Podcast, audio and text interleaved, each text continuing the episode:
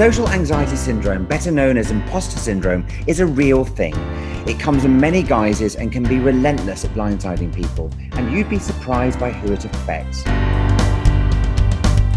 I'm Nick Ede, and welcome to Imposter Syndrome. In this series, I'll be speaking to some of the most successful and talented people in the public eye who suffer from this modern phenomenon. When you're talking about imposter syndrome, I think it is something that impacts way more people than we realise. That's my guest for today, Owen O'Kane. Owen is a psychotherapist and author of the best selling book 10 to Zen and 10 Times Happier. He's one of the UK's leading mental health experts, and if anyone can tell us what causes imposter syndrome, it's Owen.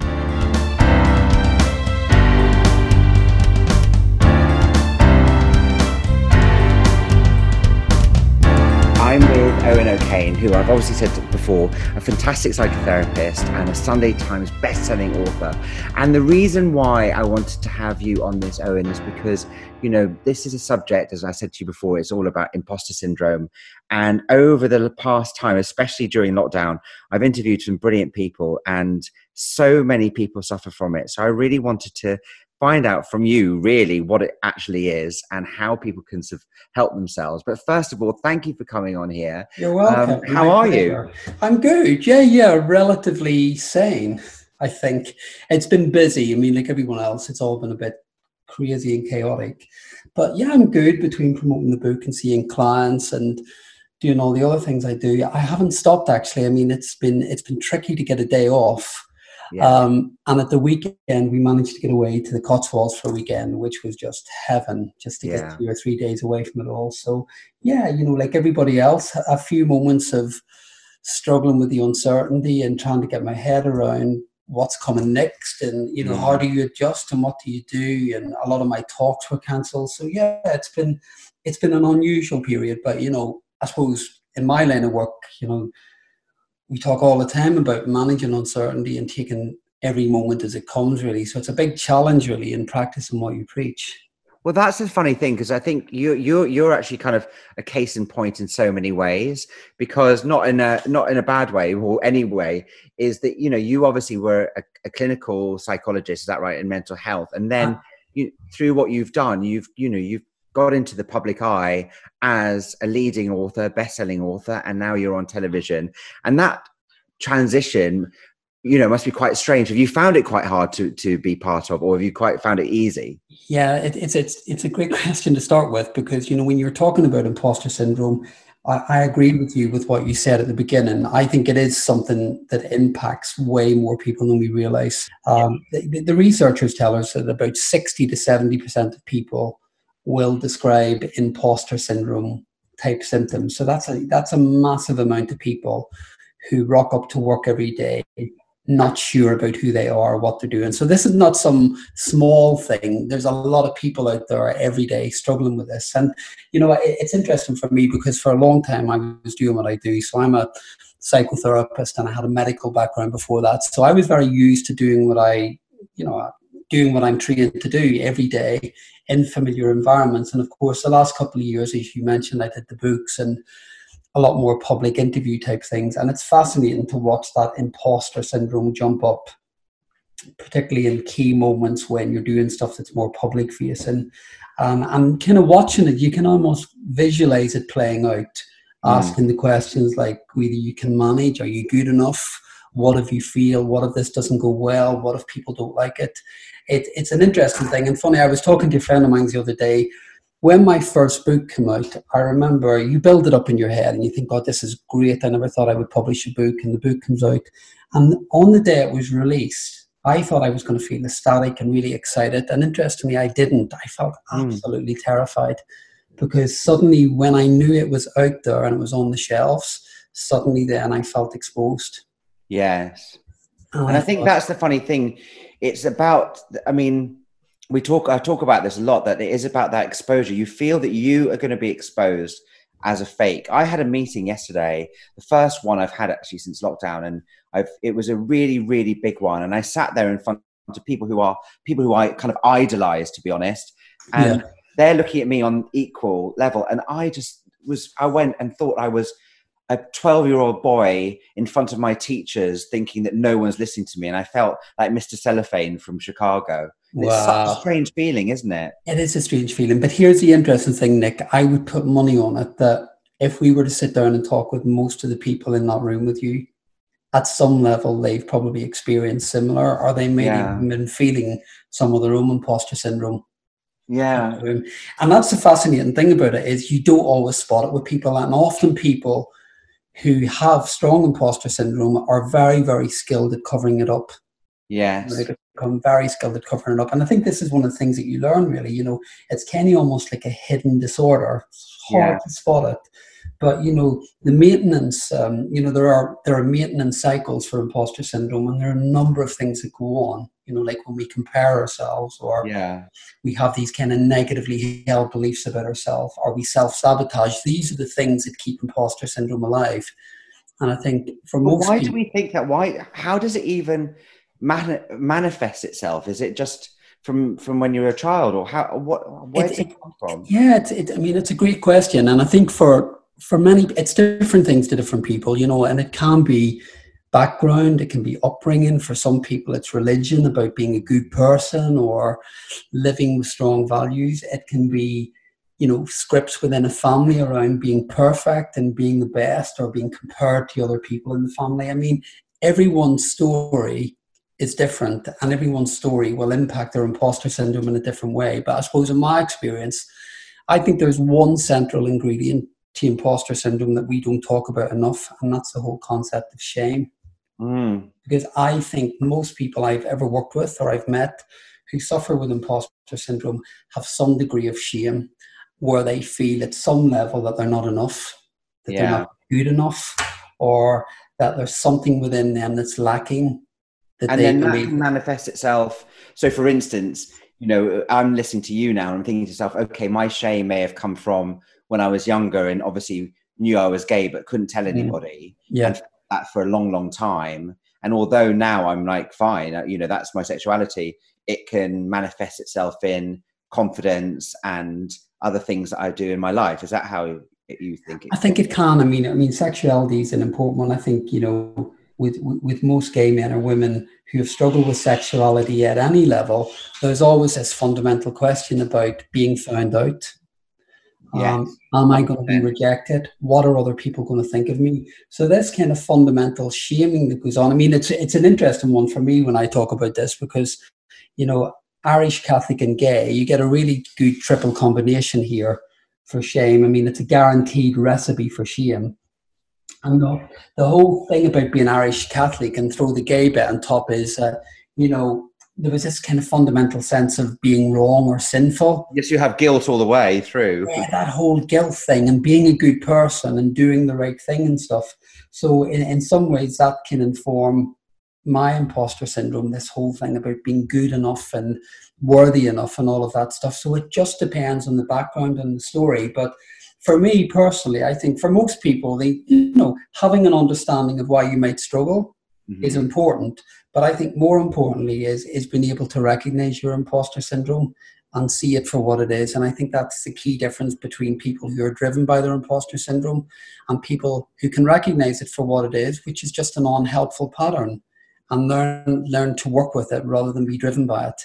and I think that's, that's where you get freedom. Yeah, but yeah, but okay, that that in in in practice, that's how, in theory, sorry, that sounds good. But when you when it kind of rear because it does it does rear its ugly head. And i think yeah. with imposter syndrome especially you can you can see it coming. You know you know yeah. it's about to come. And mm. that's what's that's such a strange thing. And i you know lots of situations i've gone oh here we go. Here here it comes. And i have to kind of double down and yeah. and kind of play it play a role. How do you how do you protect yourself not protect yourself from how do you how do you navigate that how do you deal with it? Well, yeah. Nick, let me ask you a question, and hopefully you okay. don't mind answering it. So, when, when your when your imposter syndrome kicks in, yes, you know, and, and you're in a situation where you're feeling that you know you know your imposter syndrome's there. Yeah. Um, how are you speaking to yourself in that moment when your imposter syndrome is around? What's the voice in your head like? I'm te- my head is telling telling it to go away and telling me to focus as much as possible on what I've got to do and just kind of ignore it. Yeah, and, and what, kind of and what is it? What what sort of things is it telling you? What sort of things would it be saying to you? It's it's telling me that I'm not good enough. I shouldn't be there. Why are you speaking? Why are you why are you you know talking? You're not an expert. It's kind of it's being very it's been negative. It's been and it's it's trying to damage me. It doesn't because I'm strong, but yeah, it, yeah, it's yeah. Trying to, it's trying to catch me out. Does the tone of that part of you sound quite harsh when it comes out? Does it sound like it's a harsh voice? Yeah, it's a harshness. You know, I, I have had it. You know, I've had it for a long, long time. I remember I used to walk to work, and it used to take an hour to go to work every morning. And yeah. honestly, during that walk to work, it would be ninety percent of it would be my imposter syndrome, basically saying to me I wasn't good enough why have yeah. I got my own business? Why am I on the television? And you're, you're you shouldn't be there. Yeah, yeah. And and do you then feel irritated and annoyed with that part of you? I mean, do you kind of respond harshly to it? Are you keen to get rid of it and push it away? Very keen to get rid of it, yeah. and I kind of, but it it does, and it does get me down. Like it does. Yeah, of, course, of course, it does. Well, here here's a different way of thinking about it. If if you saw a young kid who was struggling and it was really upset and you know it was you know clearly looking a bit vulnerable. What would your instinct be? To go and help them and make sure they're okay and find yeah. out what the problem is and look after them. So you wouldn't want to push it away or get rid of it or mm. disown it in some way? Yeah no. You wouldn't. Well i think it's exactly the same with our imposter syndrome because i think often when you talk about imposter syndrome what you're describing what we're all describing is that part of us that's vulnerable. Yeah and the part of us it's struggling. And often that then comes out, you know, just in the ways you described, or this kind of self-critic, the kind of the blaming, the comparing, all of this stuff that goes on. When actually it's a vulnerable part of us, it's a bit needy. And I think we all fall into this. I see it with almost every client I work with. We fall into the trap of trying to fight it, to get rid of it, push it away.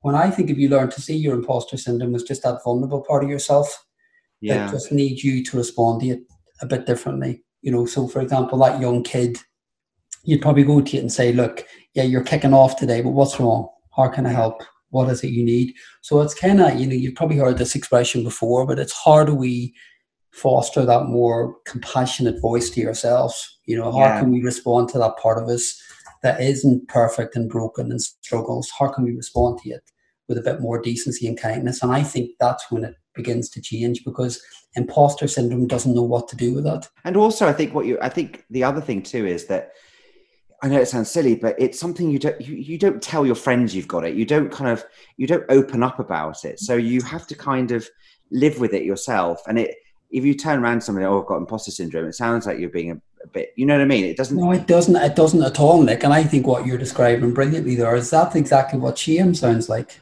Mm you know, because shame is the stuff that we hide and push away and we don't yeah. want people to know about. But, you know, that there's a brilliant uh, American, um, I think she was a social worker by background, Brene Brown, I think her name is. Yeah. And she does some great stuff. And she did this research on what makes people happy. And I think after about 12, 14 years of research, that she discovered that the people who are happiest are those who are most comfortable with their own vulnerability.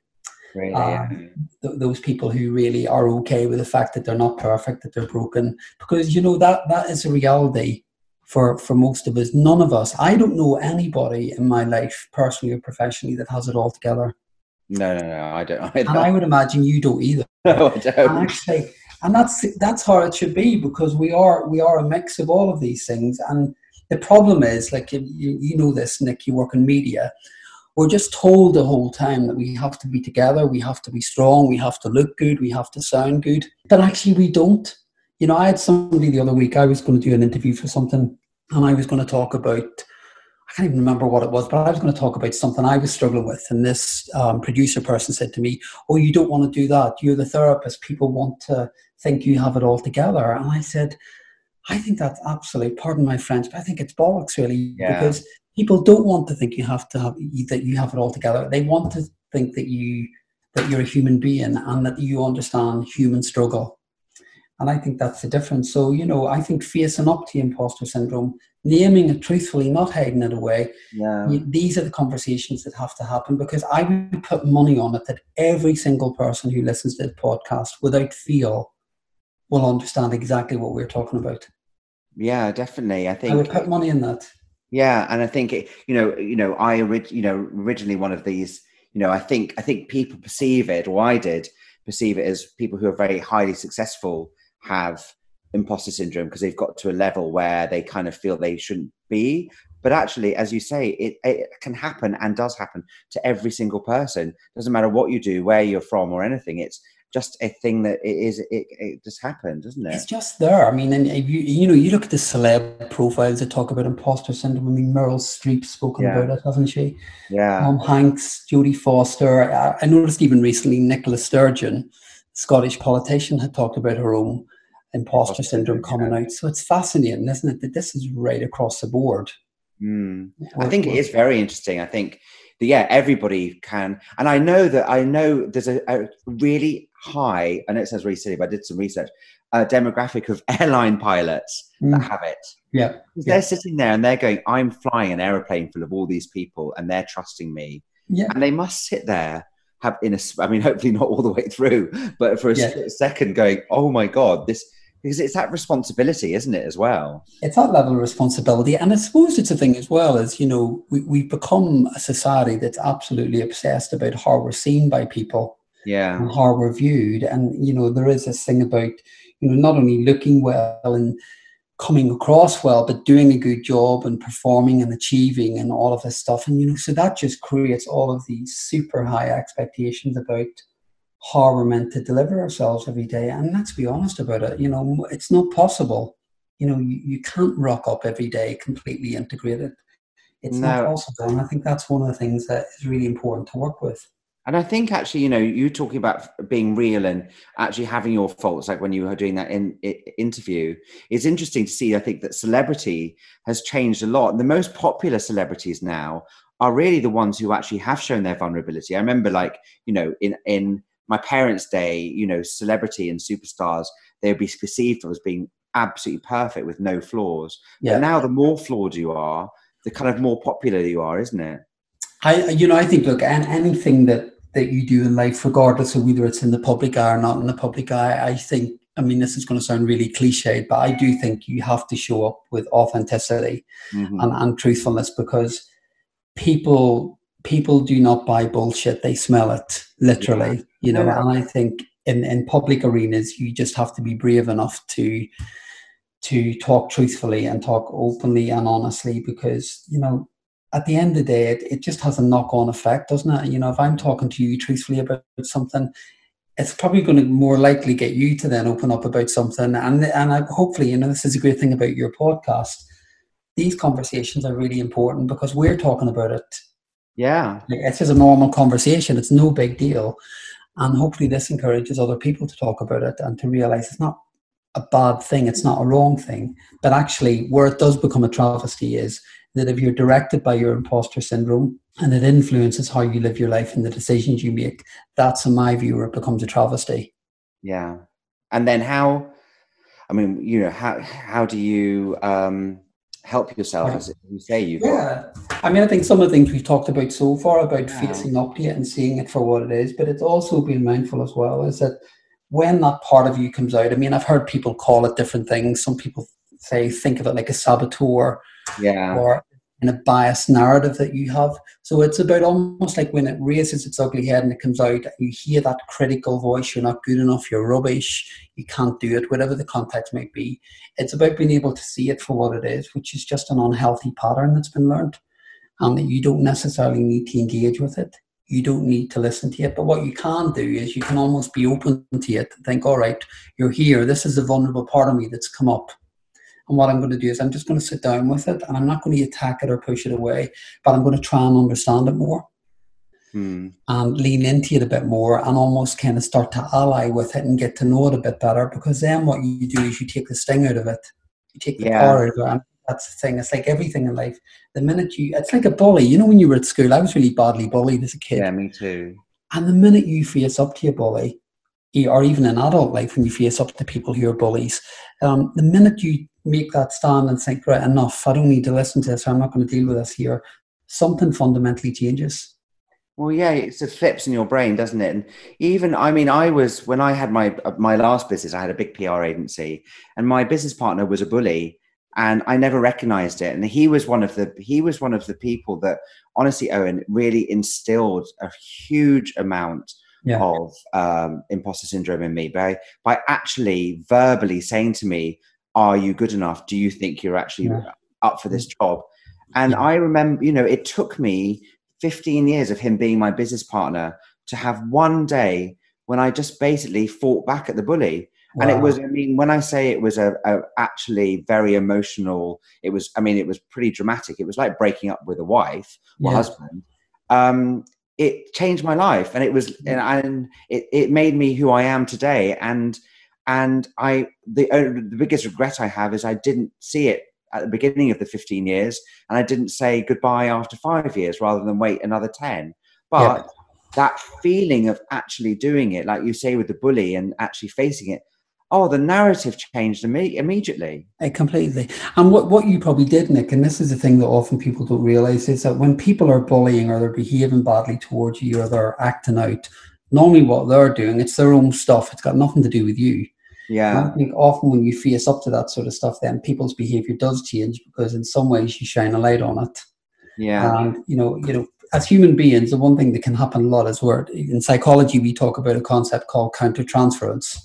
And and that's where stuff that, that you know, it's your own stuff, but it can be thrown onto somebody else. It's like regurgitating negative toxic stuff onto other people. And this happens yeah. all the time in life where when you're up against people like that, that this stuff has been literally splurged all over you, but it's not your stuff. Yeah. Um, and it's about having the courage sometimes to, to stop and say, actually, you know, this doesn't belong with me. And it's likewise with your imposter syndrome, you know, you know, if you've come from a background, you know, we both talked about bullying and, you know, mm. coming out and how difficult that can be and stuff. But, you know, if you've come from a, a culture and a belief system that's telling you that you're not good enough mm. or that you're less than or whatever, well, it's kind of like eventually, if you've heard that long enough, you can almost start to believe it as a truth.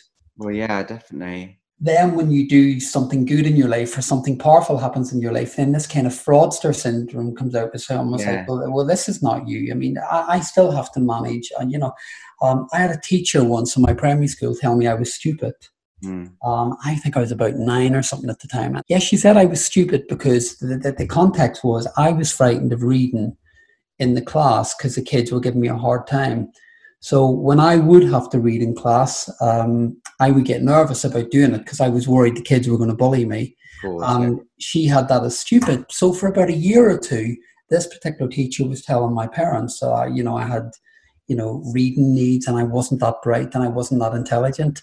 And it's really, really interesting as a middle aged bloke now that I can sometimes still hear that voice in my head. Yeah. It's funny when my first book came out. Bestsellers under your belt and you still yeah. feel that. It's crazy. I it? can remember the date when my book came out and the first book and I got the bestseller and stuff. I was thinking, my God, I once had a teacher who told me I was stupid. And the fact I was even thinking about it was almost like my imposter syndrome trying to get to get through again but I suppose the thing is, you know, I've really learned to recognize it and manage it and not be driven by it. And I think that's the key thing for me that when it does raise its ugly head or it does come up, I've got much more skill at seeing it for what it is and not taking it as factual or that it's me. Here's my question to you about just because I'm really interested in it. You know, we're talking about imposter syndrome. Now, I'm I I think look at these influencers on Instagram, etc., who basically live their life almost as imposters, but they, you know, they, they talk about authenticity, but lots of it isn't. You know, it's the perfect picture, the perfect look, the mm. great shape, the great, um, you know, imagery. Do you think we've got we're going to have like a huge generation of people who've got this sort of almost social media imposter syndrome? I mean, I think the danger is that if people start to, and I think a lot of this goes on, if people compare their lives to what they see on social media, mm-hmm. and they believe what they see as truth, then that's where we run into problems because you and I both know that, you know, regardless of what you see in social media and how glossy and lovely and spectacular it looks, we know that often that's not the real story. Yeah. You know, there'll be struggle, there'll be suffering, there'll be hardship, there'll be conflict going on in their lives. And I think, particularly if I'm working with younger people or I'm doing talks and stuff, the one thing you know I talk about in this latest book, I talk about comparing is uh, a thief of joy, and I believe that to be true. That often what you see is a flash snapshot image of someone's life.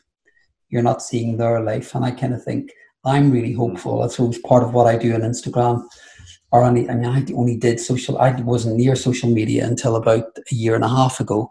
But I think the more people start to, to tell truthful stories on social media, the more people start to talk about more honest, real issues, then hopefully that culture will shift. Whereas I think at the moment we do get a lot of stuff that's like the perfect body, the perfect life, the perfect home, how much fame, how much success people have. And you know, it, look, we, you know, it doesn't make people happier. We know that. Well, no, and I think you know, I mean, going to the extreme, but I don't know if you've been watching or reading about Johnny Depp's. Uh, I saw bits of it today and over the last couple of days. You think someone's amazing life, and then you see actually what this is of a man, you know, who is obviously had lots of issues and stuff, but you're like, that's not the life that you thought that superstar was leading, you know. And and it never it never is. I mean, I suppose that's the one privilege of being a therapist is that you know you see all of life and you hear all of life. And the one yeah. thing you learn very very quickly is that no one's life is ever as it seems. And I suppose the one premise I always try to work on in my own life and in my personal life really is even if somebody's been difficult to me or they're acting out or they're not being particularly nice, I just assume that they're suffering at some level. Yeah. Because I just think it makes it easier to manage them because rather than see them as a difficult person or toxic or they're this or they're that, I just kind of think actually they're suffering and they're behaving this way for a reason. And for me, it just makes it much more manageable. Definitely.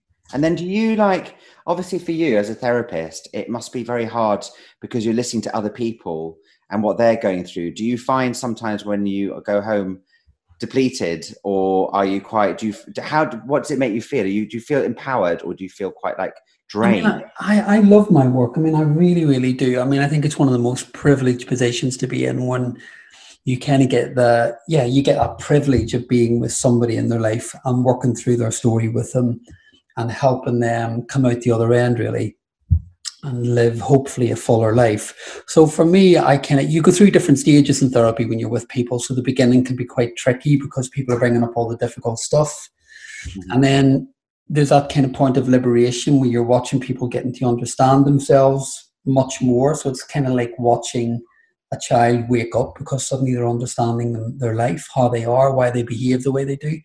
And then you move on to this next stage where suddenly they start to reclaim freedom and hope and start talking about the future in a different way. And you just watch them literally get stronger in front of you. And I think there's something quite powerful in that. In therapy, you always have people, no matter who you're working with, you have people at different stages in therapy. Mm-hmm. Um, so you're always kind of, you might have a really difficult session, but then you might have a session that feels really uplifting and liberating. So it's kind of always balanced. And of course, we have our own supervision and we, we have our own therapy. So there's always somewhere to go.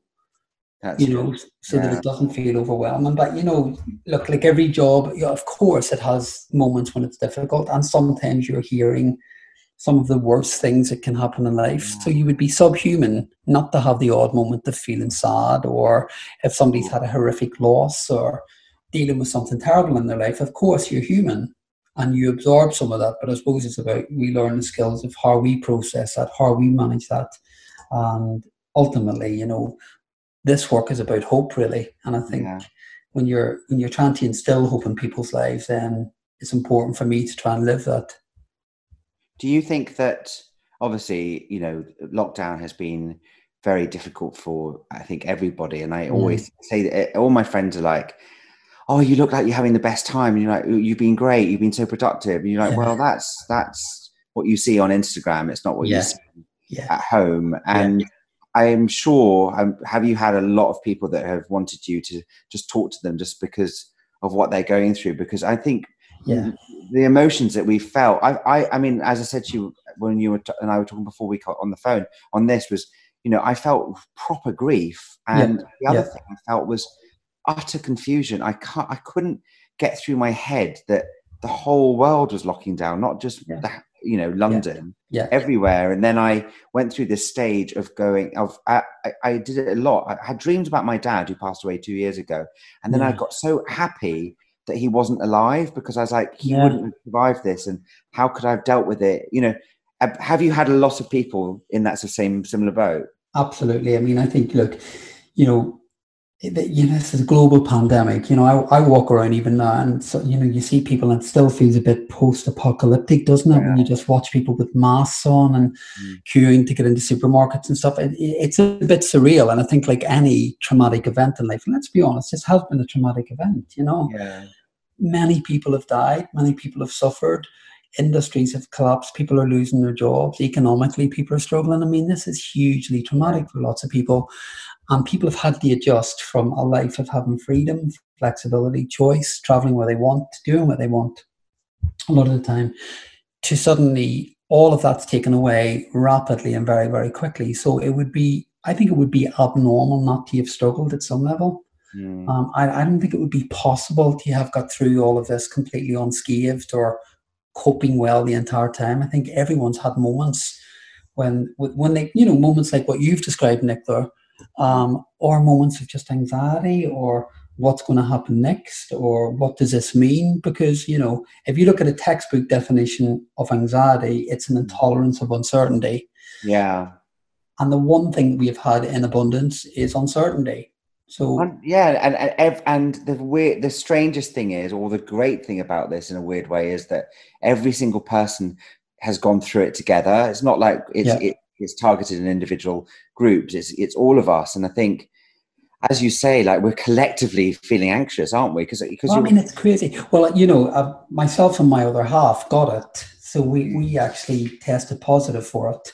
Um, um, you know, and that must make you anxious, and you must so yeah, so I, you know, at the time I didn't know I had it. It was only later it was clear that I had had it. But that was really interesting thing because when I had symptoms of it, which lasted for about a week, it was the time the prime minister was going into hospital and mm. stuff. And um, I normally don't get too worried about health and stuff like that. But I can remember at that time I was feeling really poorly.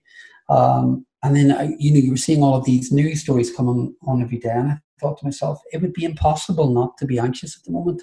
Yeah. You know, it, it's just almost, you know, it's an impossible state to get to. We think, well, there, there has to be some degree of worry. So I think, you know, it's um it's been a surreal period. If someone had said to you at the beginning of January, this is what's coming next, you would have thought they were taking the piss or having a joke, wouldn't you? Well, definitely. I mean, we were all there with our big 2020, it's going to be my my decade. And then all of us are going, no. I mean, honestly, I had my birthday in lockdown. And I, honestly, Owen, I'm actually going to take that birthday away. Really? That didn't happen. I'm yeah. going to be a year younger. Yeah, yeah, yeah, yeah. Just to raise, so just to raise that birthday, it didn't happen. Exactly. and I think we need to do. And uh, I think, yeah, I, and I think you know what you said is right. But I think for me, and this isn't the way I think about the world. I, I'm just so worried about this aftermath because I really, you know, you watch you watch us, especially the England, and you see us still grieving heavily about things like World War II, and we do all that, and we have the VE yeah, yeah. and then you look at things like Grenfell, and then you look at Seven Seven, and you look at the way that we have such a, a, deep pride and also a deep sadness for tragedy, and then you look at the, the actual impact of this. Mm. And I don't think any person has actually even thought of grieving yet over what's happened. It's not. It's not there. I mean, it, look, in in my world, if you're treating people, you know, when we talk about there's two types of trauma. I think you know you've got your post traumatic stress disorder, which is very acute trauma, yeah. and there'll be symptoms that come with that, and then you've got what we would talk about small T traumas, which is a traumatic event, and and it still creates difficulties and challenges for people. And I think, you know, during the event itself um, people tend to just get on with it and function yeah. and get by. And it's never really at the time where you see the, the, the, challenges and the problems. It's normally six to eight weeks later when things start to emerge. Now, I think the thing is at the moment is that this is con- continually ongoing. Yeah. We, we come out at different stages and you kind of think, well, that gives us a bit of breathing space to work out what happened and where we've been. But I think the fact that this just keeps moving and every day you get a, a new story or a new development, um, there isn't really much time to process any of it because, you know, we're equally aware that things could change again. Yeah. Um, and we're dealing with other stuff. And I think it really is about, as I said at the beginning there, it's about, you know, how do we get comfortable with uncertainty because we are in uncertain times and likely to be for a while. And actually, you know, this is going to sound really, really weird, but there is real freedom that comes with the kind of skill of living with uncertainty because nothing is guaranteed in life. No. And maybe this period does teach us about valuing what we have, how we live more fully, how we appreciate. I mean, I, I was saying we went away at the weekend and you know, I, I, literally felt like we savored every second of it because yeah. I thought, oh my God, we've got away and we can go for a meal and, you know, we're taking a nice walk with the dog and we're somewhere different.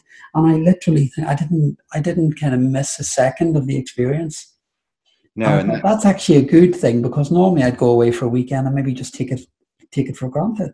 No, I agree with you. And I think so many things we take for granted. I remember even when you know having that hour of exercise or hour to walk the dog, you suddenly go, okay, I'm actually going to concentrate all the way through this hour of recreation. Yeah. And, yeah, exactly. Yeah, I think it's it's yeah, it's everything in life, Nick, isn't it? It's kind of what you take away from it. You know, I, yeah, I, I you know I bang on a lot about hope, but I do talk about it a lot because I believe in it. And you know, I did a hope campaign there a few months ago with a YouTube star, Casper Lee, and we did a bit oh, of work with the Prince's Trust. And one of the things around that was when I was talking about hope, I was saying it's when you can be hopeful. Doesn't mean that you're being fluffy or fairy dust about life, but when you can trust that whatever happens, we'll get through. Mm. There will be an outcome, you know, and eventually this will become something that we look back on. I think when you can have a hopeful perspective, what we know is that that actually changes the chemistry of the brain. So you release more endorphins, more enkephalins, and that impacts on how your anxiety is. Mm-hmm. You know, it impacts on your mood. So there's real value in thinking, you know something, this is not ideal. I'd prefer it wasn't happening. But opting into thinking, you know something, I'm going to be hopeful about this. I'm going to trust that we'll get through. I'm going yeah. to trust that we'll manage and I'm going to trust it, you know, kind of bit by bit, step by step. That's all that has to be managed. And I think suddenly, certainly that's been my approach. And I think it makes it more manageable rather than trying to, to take it all on. What's going to happen next? Where are we going to be in two years? What's going to happen to my business? What's going to happen to my career? It just it feels unmanageable then because it's monstrously big. Yeah, no, I agree with you. I think those sort of nuggets are much more beneficial to you personally and actually yeah. to the people around you because they need to you know they need to see that you're not storming and not getting stressed out about stuff but also if they look at it like nuggets i do i mean i'm one of those people that i can preach everything to, to people but i sometimes don't do it myself but with my husband i'm very much like let's compartmentalize all this mm. you know and if it and i'm like if it means we're not flying this year i'm not going on holiday we've been on holidays for years so we're yeah. fine we've seen the sea some people haven't and i look at it like that i'm like yeah. let's just actually compartmentalize this and put it into perspective. It's a great approach, isn't it? And I suppose you know, you and I have been talking about imposter syndrome and you know these kind of self this self attacking that goes on in our own lives and our own minds, and maybe maybe periods like this year maybe give us an opportunity to step back from it all and say, you know, something I'm not going to do that to myself anymore. You know, I, have got a life here. I've got an opportunity. Um, I'm going to live that as fully as I can, and you know, rather than be dictated to by an, uh, you know, an imposter that is really just a vulnerable part of you. You can just shape that and turn that all around to be something very different. Yeah, and make it positive, which exactly. you've done. Just talking to you has made me feel more positive. Oh, well, thank you. it's been lovely. I really enjoyed talking no, to you. It's been brilliant. Thank. Listen, you know, the thing is that you know, the, the, reason I wanted to talk to you is first of all, I love you. I think you're amazing. Oh, thank you, Nick. Likewise. And I think what's great about your books is that, you know, I've been I'm one of those people that's very cynical about self-help or help mm. in any respect because yeah. I've always done it myself. But when I read 10 to Zen, I I actually got it for the first time. I really yeah. understood that there are simple things that I could do in my life that just ground me and change it. And you didn't do it, and you don't do it in a in a kind of preachy way. You just go, well, there, these are the tools. Aww. Here's your kit, and I think that's a really important thing. So thank you so much for doing imposter syndrome. It's been amazing. Thank you, Nick. Um, my pleasure. It's great, and I, and you know, I think it's going to be. I'd love you to listen to the other people because I think you're going to hear so much. There's there's some great people just talking about their experiences. And as you say, when you're in the public eye, it's kind of almost twofold because you're playing this game. But just what just before I wrap this up, we had this um, who's coming on quite soon, Suzie Kennedy, who plays Marilyn Monroe. Uh, she's a Marilyn Monroe impersonator, Owen. But what was yeah. interesting for her is that she said she was kind of like a quadruple because she was playing. She was a Marilyn Monroe impersonator. Mm. She's the actress, but she's like Marilyn Monroe was also an impersonator because she was Norma yeah. Jean. Yes. So it's like a quadruple whammy. I know, and you know, maybe maybe it's a brilliant way to finish it. You know, maybe maybe the thing for all of us, the only thing that we have to do really is show up in our life as we are. Yes. You know? And that it's really no more complicated than that. We we just make things so difficult for ourselves. We make our lives so much more complicated than they need to be. The only thing we do is just show up as we are. And if that's not good enough, well, then it doesn't matter because all you can deliver in life is yourself. And I think the older I get, I realize that all I can deliver is me. And if that's enough, brilliant. And if it's not enough, well, then I can't change that. And, you know, I think there, there within is again, it's key to some freedom and a happier life.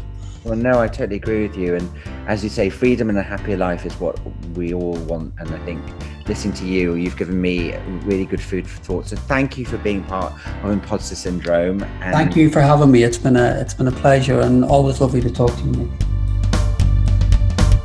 That's our show for today. I hope you liked it and found it both entertaining and enlightening. If you did, please subscribe on your favourite podcast platform. And while you're there, give us a five star review just to make us feel we deserve it.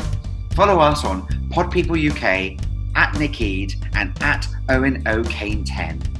Imposter Syndrome was presented by me, Nick Ede, and produced by Mike Hanson for Pod People Productions. Theme music by Mike as well. We'll be back in your feed next Thursday. See you then.